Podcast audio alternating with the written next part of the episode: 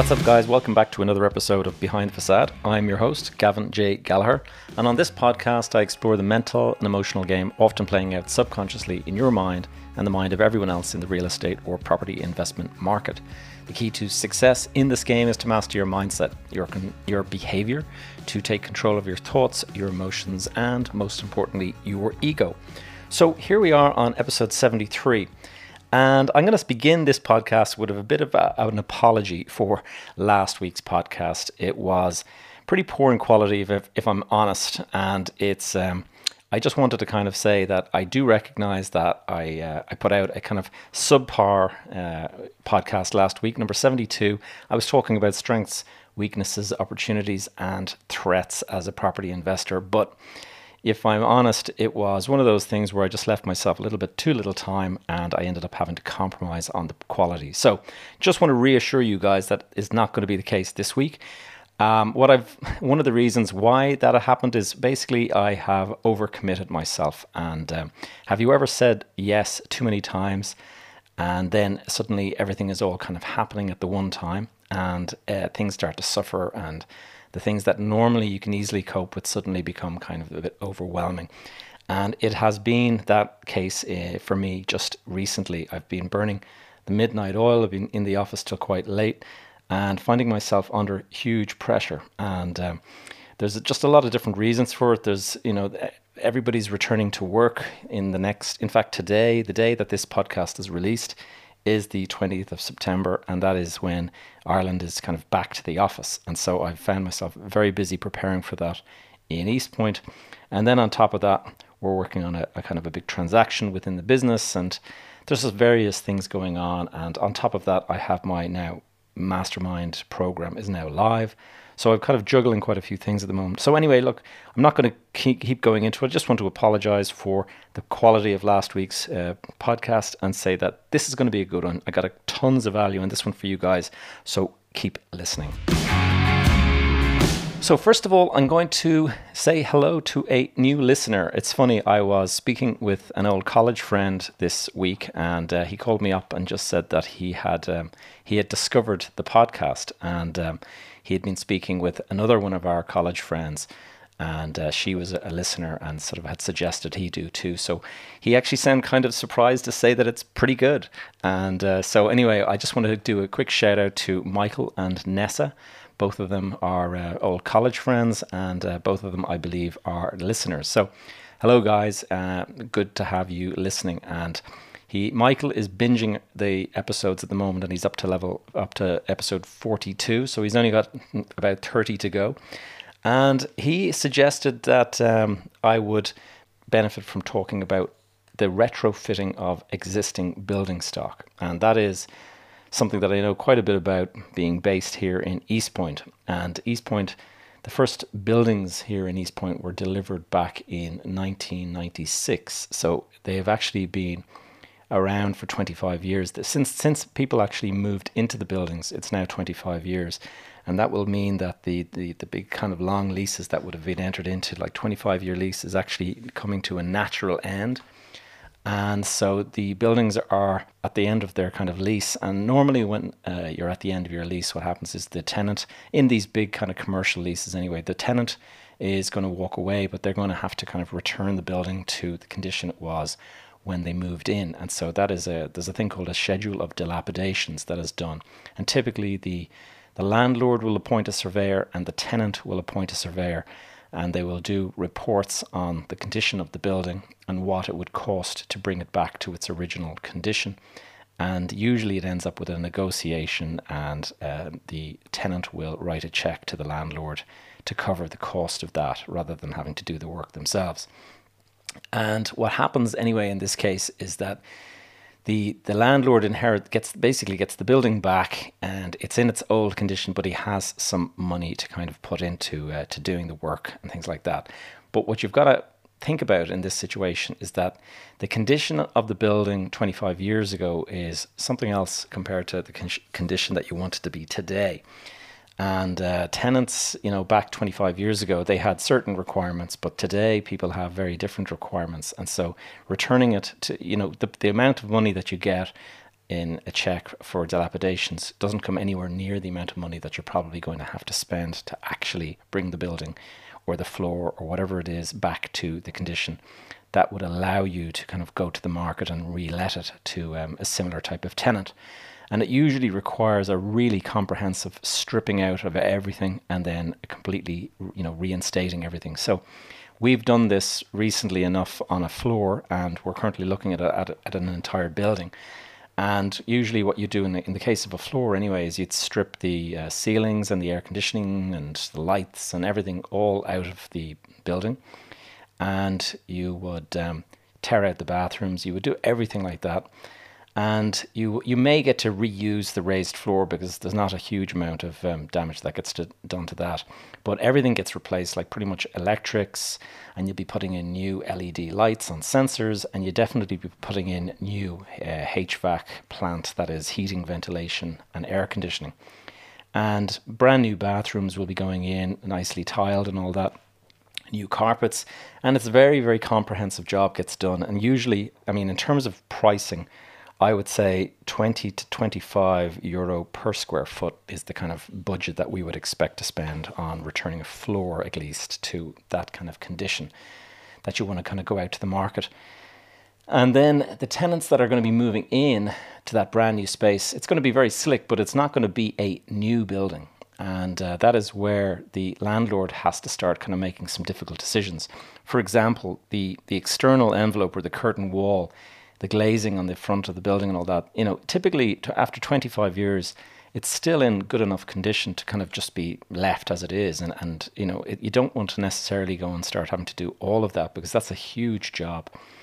But uh, so it doesn't need to be replaced. But if you don't replace it, then you're basically going to be stuck with a thermal rating that is 25 years out of date. And nowadays, you know, the windows that they put on buildings have got this sort of solar protection layer that sort of keeps the floor from heating up. And you don't have that on the older stuff necessarily. And uh, so you're basically what you're the floor that you're handing over to a new tenant is not going to have the same energy sort of conservation standards uh, in here in Ireland we call it the the the BE or the building energy rating and um, it's this is nowadays this is becoming a, a, consideration, especially for the bigger tenants. They are looking for you know high energy ratings. Here in Ireland, we call that like an A1 or whatever. That would be the top energy rating.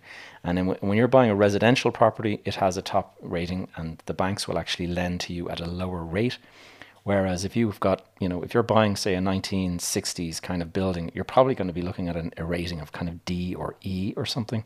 And even going back to kind of the old Georgian sort of properties, the the period properties that you can buy, they might have a, a rating of G or something like that. So there's a big range out there. But when you're talking about um, emissions, that's that that's another thing that's completely separate. And the way buildings get heated nowadays, uh, you know, if it has gas central heating or something like that, that is another bit of a problem because now your building is going to have sort of slightly higher emissions than it would have if it was heated with electricity because you can now choose to have you know renewable electricity um, sources and things like that. And you can also put in PV cells and, and things like that on your building. So there's there's a huge amount of thought that goes into this. And um, it's you know if you also when it comes to the air conditioning system if you're if you're putting in a, a you know an air conditioning system the one that people are now sort of right, being recommended is a VRF system. That's variable refrigerant flow. And you're also kind of looking at things like heat recovery systems. So you can move cool air to areas where it's needed or hot air to areas where it's needed. So for example if you're looking at a building here in Ireland uh, in in the winter months if you're sitting in the central part of the building, it could be quite cold and you might need heat there. But if you're sitting at a window that's on the south side, the likelihood is that the sun is shining on the glass and so it's heating up. And so the person who's sitting just you know at that window is going to need cooling. They're going to need air conditioning switched on at their side, but then the guy in the central part of the floor may need heating. So it's not a very efficient system unless you're able to kind of have a thing uh, have this kind of um, heat uh, heat conservation system. Then you've, um, or heat recovery, I should say. Then you've also got to think about water conservation nowadays. Like there's things like rain harvesting, and then there's um, uh, you know flow protection, uh, low flow taps in the bathrooms, and all of this is becoming critical because what people are trying to do is have ESG, the the ESG that everyone's kind of talking about nowadays, is really starting to become an issue, and unless you can demonstrate that your building has got you know a, a high degree of water conservation, energy conservation, low emissions, all of that, it starts to look like a kind of a poor choice as a as an office location. And so all of this is starting to kind of show its face now. And one of the considerations we're having is, you know, do we go and get certified? Uh, there's so many different plans out there nowadays. There's LEED, there's BREEAM, there is also the Wellness Cert, there's Fitwel. There's all of these different sources out there of certification. And there's also, in fact, I, I had him as a guest not so long ago. If you go back, I can't remember which episode, but Michael Grant was speaking um, on behalf of Metrikus, and they have a company that does air rating, indoor air quality certi- certification, and they that company is called Air Rated. And that is another area that people are starting to look at is the, the quality of the air inside the building. And then on top of that, you've got to look at you know bringing in energy, renewable energy. So putting things like photovoltaic cells or PV cells in the roof of the building, and also there's uh, solar thermal, which is these things that kind of basically heat the water using solar power, so that you can actually have warm water without needing to use sort of a gas-fired central heating or whatever to heat up water and you can have a green roof and you can put uh, usually a building at 25 years is the, the roof is going to need replacement anyway or certainly the roof membrane. Uh, and I have seen that here in in the case of one or two of our buildings where it's starting to uh, leak and um, they're starting to kind of it's starting to what's the word delaminate. And so you have uh, you know water kind of getting in underneath the membrane. So it's about time to replace it. So people are looking at things like a green roof and uh, and all that kind of stuff. And if you're going to do that, then you can probably bump up the insulation to make the building that much more uh, that much better uh, insulated. So if this all sounds a little bit like that you're basically building a new building, you're not far wrong. The really the, the reality is is that tenants now have a choice in the market, and they can go and choose a brand new building that has all the bells and whistles and that has uh, you know it's got all the the newest ratings and everything like that or they can move into a a building that is you know refurbished and brought up to a high standard, but maybe not the same as a brand new building, and that is where the uh, you know they we have to as landlords we have to weigh up the cost of upgrading against the cost of you know, I mean, we could decide let's let's spend a fortune on on this building, and but is it economic to do that? Like, will you get the extra rent from it? But then the other point is that perhaps the building will sit, you know, vacant for longer, and you won't attract the tenants as quickly as you want if it doesn't have those extra bells and whistles. And if you want to get the kind of the top level tenants that you know are out there, the, then you do need to have a building that actually matches their kind of uh, status and they'll all have you know, the top, the the big kind of companies that are listed on the stock exchange. They are very very highly focused on ESG. Any kind of business that is associated with government or anything like that, you know, there's all these commitments around carbon uh, emissions and carbon footprint and things like that. So you've got to be very very conscious of all this stuff and ESG commitments are something that all of these corporates are making and so they need to make sure that the buildings that they occupy are delivering on this as well. And so they will actually be looking at how they manage the building afterwards. It's it's quite uh, interesting in the case of the the LEED certification. In the newest version of it, it doesn't actually matter. I, I just learned this the other day. Um, we we're having a discussion about this, and we were talking about putting in you know additional bicycle racks because that actually goes towards the the rating of the building and, and making it more green and stuff. But in the newest LEED certification, it doesn't actually matter how many LEED uh, or sorry, how many bike racks are in there. What it matters is the number of people who are actually biking to work. It's actually an active assessment that they run, and they want to know that it's you know you might have a hundred bicycle sort of spaces out there, but are a hundred people actually biking to work every day. And that's actually what the measure is, not the number of sort of bike rack spaces. So this is all it's it's it's really starting to kind of become a big thing. And and I think it's it's good that it is because the reality is is that, you know, the climate change and all that is not going to it's not going to stop. And we have really got to do our best to kind of make sure that our buildings are as efficient as possible in that regard, because 40% of all greenhouse gases come from the real estate sector. And so we, we do have to do our bit. And so do we do we take the time to look at a an, a brand new building, or do we look at a refurbished building that maybe comes close and uh, it means a bit of a compromise, but perhaps that compromise, that little bit less rent that you pay, means that you know they have a better bottom line and stuff. So it's this is the compromise. This is the difficulty that we have at the moment in um, in just deciding on what to do. How far do you go when you are re- refurbishing a building? Now, do you want to go and, and, and take the external envelope and remove it from the building, and then you know bring it bring the entire building back to the original concrete and then start like as if it's a brand new building? That's maybe going too far. It's probably not economic to do that at all. But if you do that, you're going to end up being able to deliver pretty much a brand new building. And so it'll take all of the boxes. But the cost of investment is just so huge. So there's a balance there in trying to figure out where do you, how far do you go, and uh, and what at what point does it no longer, you know, make economic sense to do that and uh, you know will you get the extra two or three euro per square foot or, or pounds or dollars per square foot that you want by making the extra investment that is the, the big question that we're all kind of dealing with today. Got a question in from one of our listeners, and they were asking about the confusion out there on the all these different strategies. And this is something that I've actually started to kind of notice because s- since I started my own mastermind program, I found that there's an awful lot of programs out there offering different things.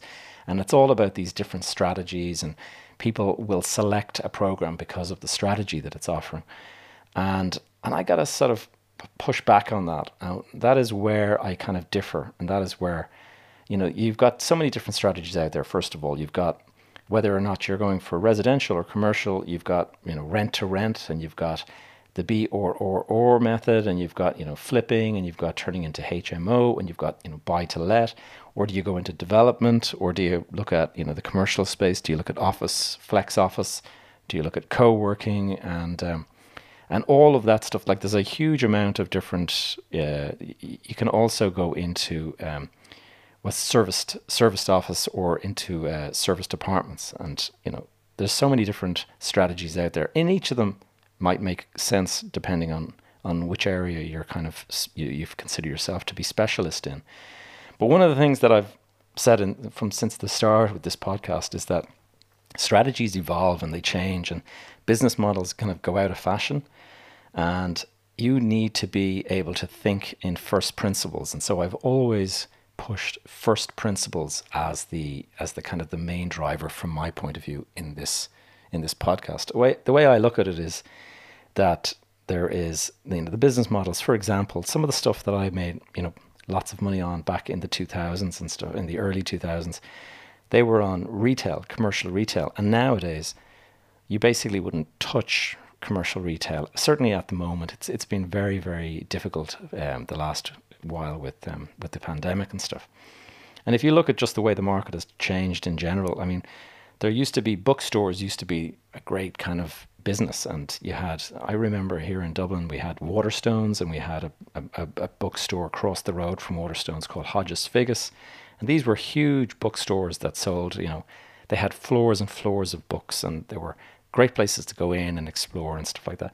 Nowadays, you don't see that. I mean, they might still exist out there, but you certainly don't see people queuing up for bookstores anymore because they can just do everything on Amazon. You can buy all this stuff online. And if you look at, for example, back in the early 2000s, one of the tenants that I would have sort of rented to a couple of times would be um, Blockbuster, or as it was called here in Ireland, Xtra-vision. And those were video stores where you kind of went in and you rented your video for the weekend or whatever. And those, those that was a huge business. Like Block Blockbuster was a massive, massive business. It was, you know, hundreds of staff all over the world. It had hundreds and, in, in fact, it probably had thousands of locations across the world. Huge business, and I think the CEO. It was a it was a business, you know, worth two billion or something like that. The CEO had, uh, you know, a sixty million dollar a year salary. It was a mega business, and suddenly the business model has changed, and it's now gone, and it is no longer in, it doesn't even exist any longer. And so, what was a great business model for me for a couple of years is no longer a business model. And if I go and visit those units that I filled with the tenants and then sold and made a nice profit and then moved on to the next deal, I somebody bought those units and now when I pass some of those units, they're completely empty and they can't find a tenant for them. And so it just shows you how business models they can change and they can evolve. And so you don't want to go and become a hostage to a strategy. So if you're going out there looking at which strategy should uh, you adopt, I would tell, I would suggest that you kind of hold back a little bit and you just sort of say it's it's not the strategy, it's the universal principles of investment that you've got to kind of think about. You got to sit back and just evaluate what you're trying to do and think about it from first principles. So first of all, location. You, you know, are you familiar with the location? Do you know a lot of the different things about that location? Do you have perhaps inside knowledge? Uh, did you grow up in that area? Whatever it might be, you may know things about that area that other people don't. So that is, you know, useful information to have. If you're brand new to an area and you don't know anything about that location, then you've got to be thinking, asking yourself, do you know enough? Like, uh, do you need to study this more? And I ask that, I say that because, you know, you can go into a, a market or into a location or something like that and be, you know, a person who immediately says, oh, wow, look at this fantastic thing. And it turns out that it's, it's sitting on a flood in an area that floods or something. And you have no idea about that. But if you grew up in that area, you would have known that it flooded a few times. Timing is another thing. The market, timing, you get the timing wrong, you can pay, you know, at the very top of the market and it won't take long before you get proved proved that you made a big mistake and the market price can fall and you can be stuck carrying something that is you know, just just badly you know just get your timing wrong and you can actually really lose in this game and then the economic situation out there i mean the the economy at the moment is it's kind of a stra- it's in a strange place. We're looking at a lot of inflation at the moment and things like that, and wage and and uh, you know labor shortages and material shortages. So it is an unusual time, and so just the the the, the principles that I kind of consider when I'm out there is, you know, the, the supply and demand of the area that I'm looking for, and how do you assess that? Well, you know, you go out and you try and identify how many people are queuing up to buy a house or how many people are trying to rent a house. And uh, that that's easy enough. You can find that out from just local uh, portals uh, that sell property and stuff. You can see how many hits they're getting or how many views they're getting. You can also do things like uh, one of one of my um, mastermind clients made a suggestion the other day, it's, and it's really kind of uh, struck home for me. Is um, he he often puts uh, dummy ads up there to kind of just find out which which type of unit is going to get the best price. Uh, so, for example, if if he puts two bedroom en suite, or does it is it just two beds, or things like that, he'll put out different ads just to find out which ads attract the most hits and which uh, you know have the most number of emails or inquiries or whatever. And that's a great way to assess the demand for the area. You'll know the supply because you can see if anything is available in that area. Then the market you know, what is the chance that the market is going to turn at some stage in the near future? Is the market highly, you know, is it is it sort of running away with itself? I would suggest at the moment it, it kind of is. And so you really got to be thinking very, very carefully about the risk mitigation uh, strategies that you've got. Now, I did a podcast on this not so long ago about the different risks out there, but you've really got to be thinking about what are the different risks that are out there and, you know, how can you prepare against that? And you know, you've got market risk, you've got financial risk, you've got all of these different risks. I would be worried about financial risk at the moment because with it, with inflation starting to ra- raise its head, there is a chance that interest rates will start to rise at some point in the future. And so you just have to be thinking to yourself, will my will my borrowing start to increase? Is now the time to lock in and try to kind of get, you know, 5 years or uh, you know, a five-year rate or something like that, and fix yourself in now. These are just things that you need to think about. Your tenant risk. What's the chance that your tenant pulls out or goes, you know, bankrupt or you know folds the business, or or just that you don't have the same amount of tenants as you thought you would. You just need to think about all of that in the context of buying your property. It Doesn't matter what your strategy is. This is all the same stuff. You you still have to understand the supply and the the risk and the timing and the interest that you're paying, all of that stuff. Then it comes down to delivery, cost control, execution as as I call it. And it's, you know, if you're if you're refurbishing a property, you need to have a pretty good handle on how much it's going to cost. If you if you sort of pile into the property and you make kind of these assumptions that it's going to cost you, you know, 50,000 or whatever, and it turns out to be 100,000 because you didn't know that something, you know, needed to be fully replaced or whatever. That's, you know, that could cost you, that could be the difference between making money or not making money or, or being able to kind of finance it out of your pocket or having to kind of get extra debt from, from the bank, from the investor or whatever. And then your legal and your tax structure how is that done? You know, can you mitigate any kind of tax leakage? Sometimes you can buy things in a certain way that attract additional tax that perhaps you wouldn't pay if you had structured it differently. So you need to think all of these things through. And finally, of course, you've got your ability to finance. Can you raise the debt? Um, is the debt, you know, manageable? Is the debt uh, you know, is the rate that you're paying, is it, can you lock that in and fix it for a while? Or it, are you going to be sort of taking your chances that it continues to be a low risk environment at the moment? Can you recruit investors? And then what about your financial management? I mean, does the cash that you're getting from, eh, do you have a surplus coming from the property? Back in the early 2000s, when everything kind of all went wrong, we were doing these deals that were based on assumptions that there was going to continue to be this kind of crazy growth in the market.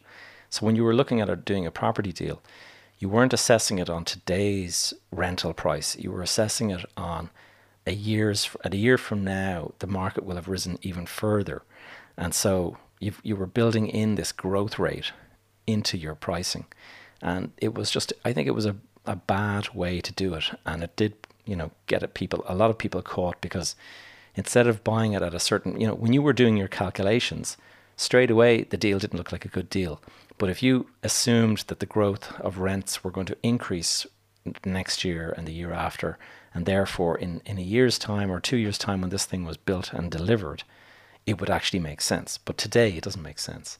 And that was the uh, that was where a lot of people perished because the market, in fact, went down. So you not only did you not make sense on the day you bought it, but the market actually continued to fall further, and so a lot of people they uh, they perished on that particular one. So patience and discipline, and I guess consistency in terms of your your due diligence and stuff. Just make sure that you are consistently checking, you know, doing all of your tests, doing all of your risk mitigation.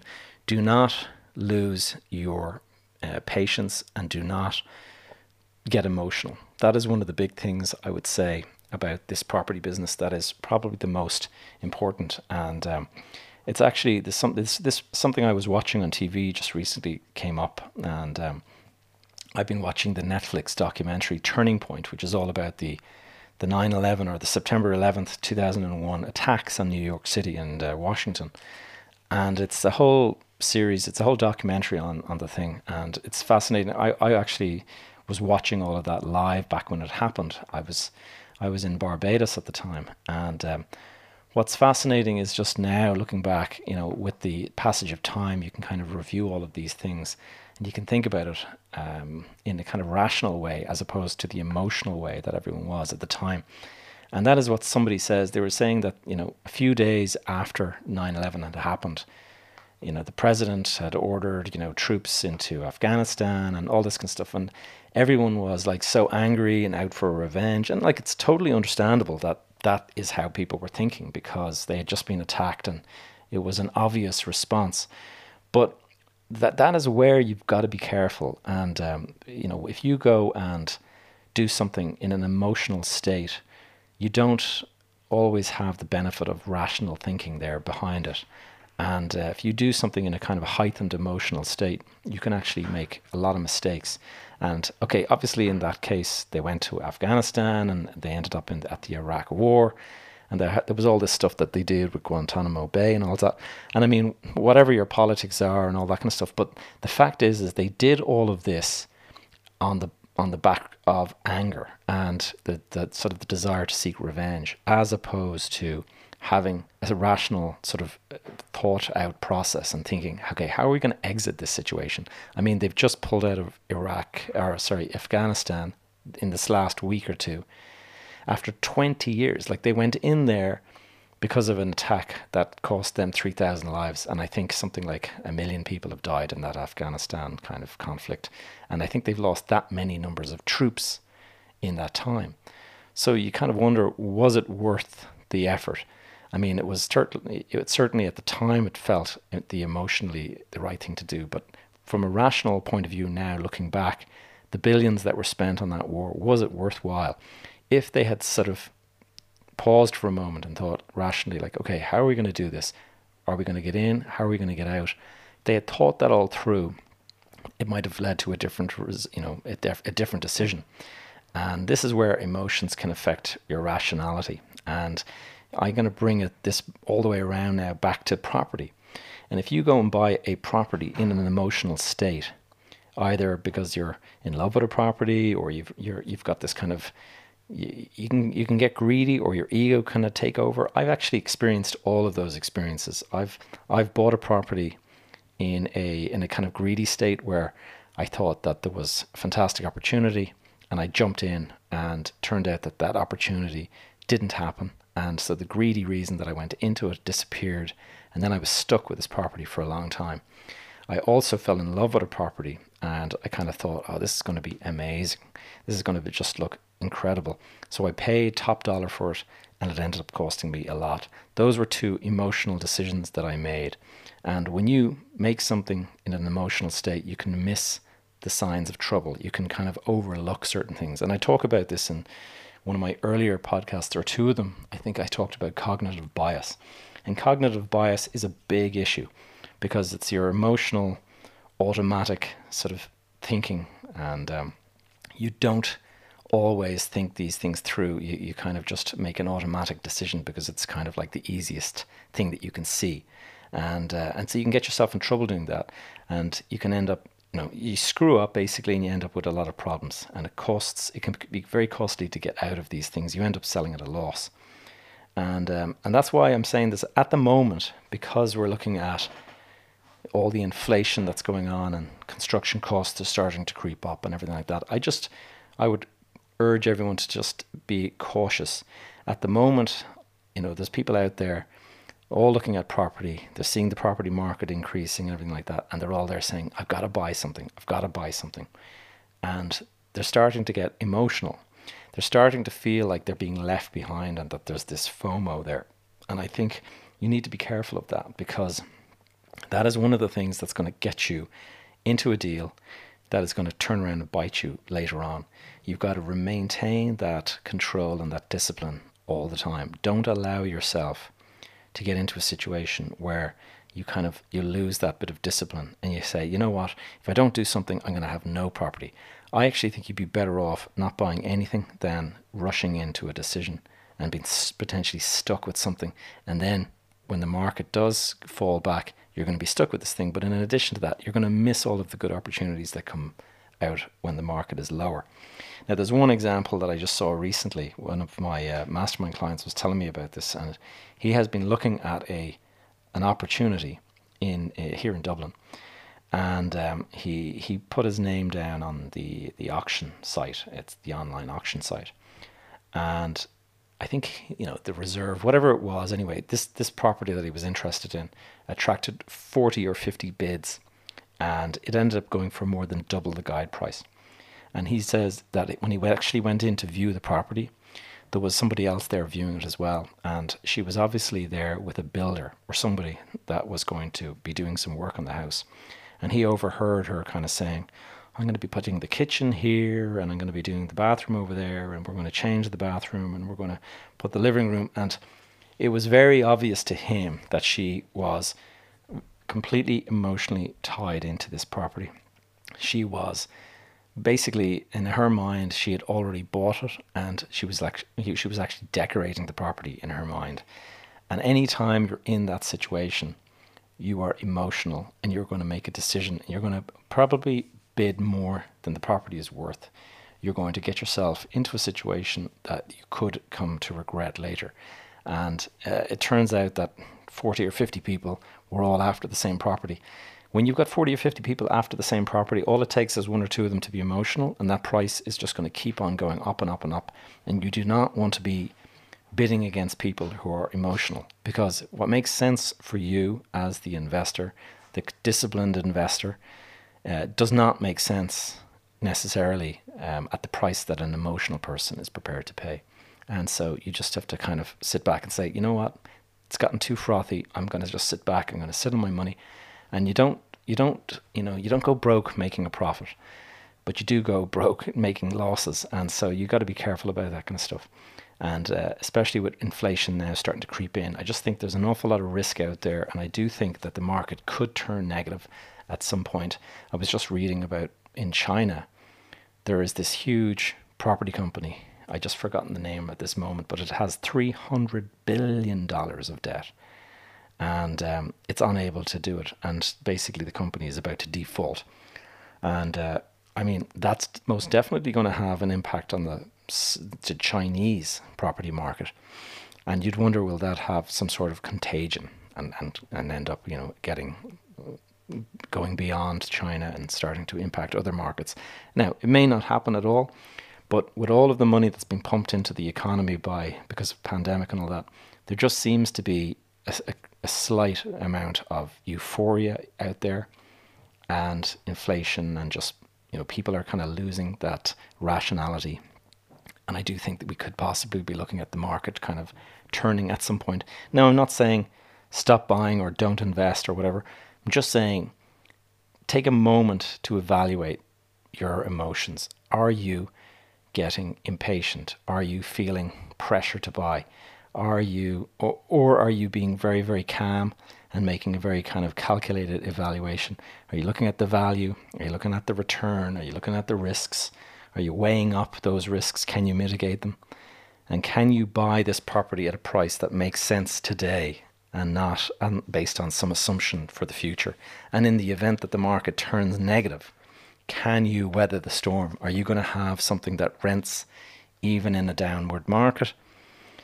And uh, if you're happy with all of those answers being, yeah, I can, I can manage that, well, then go ahead and do it.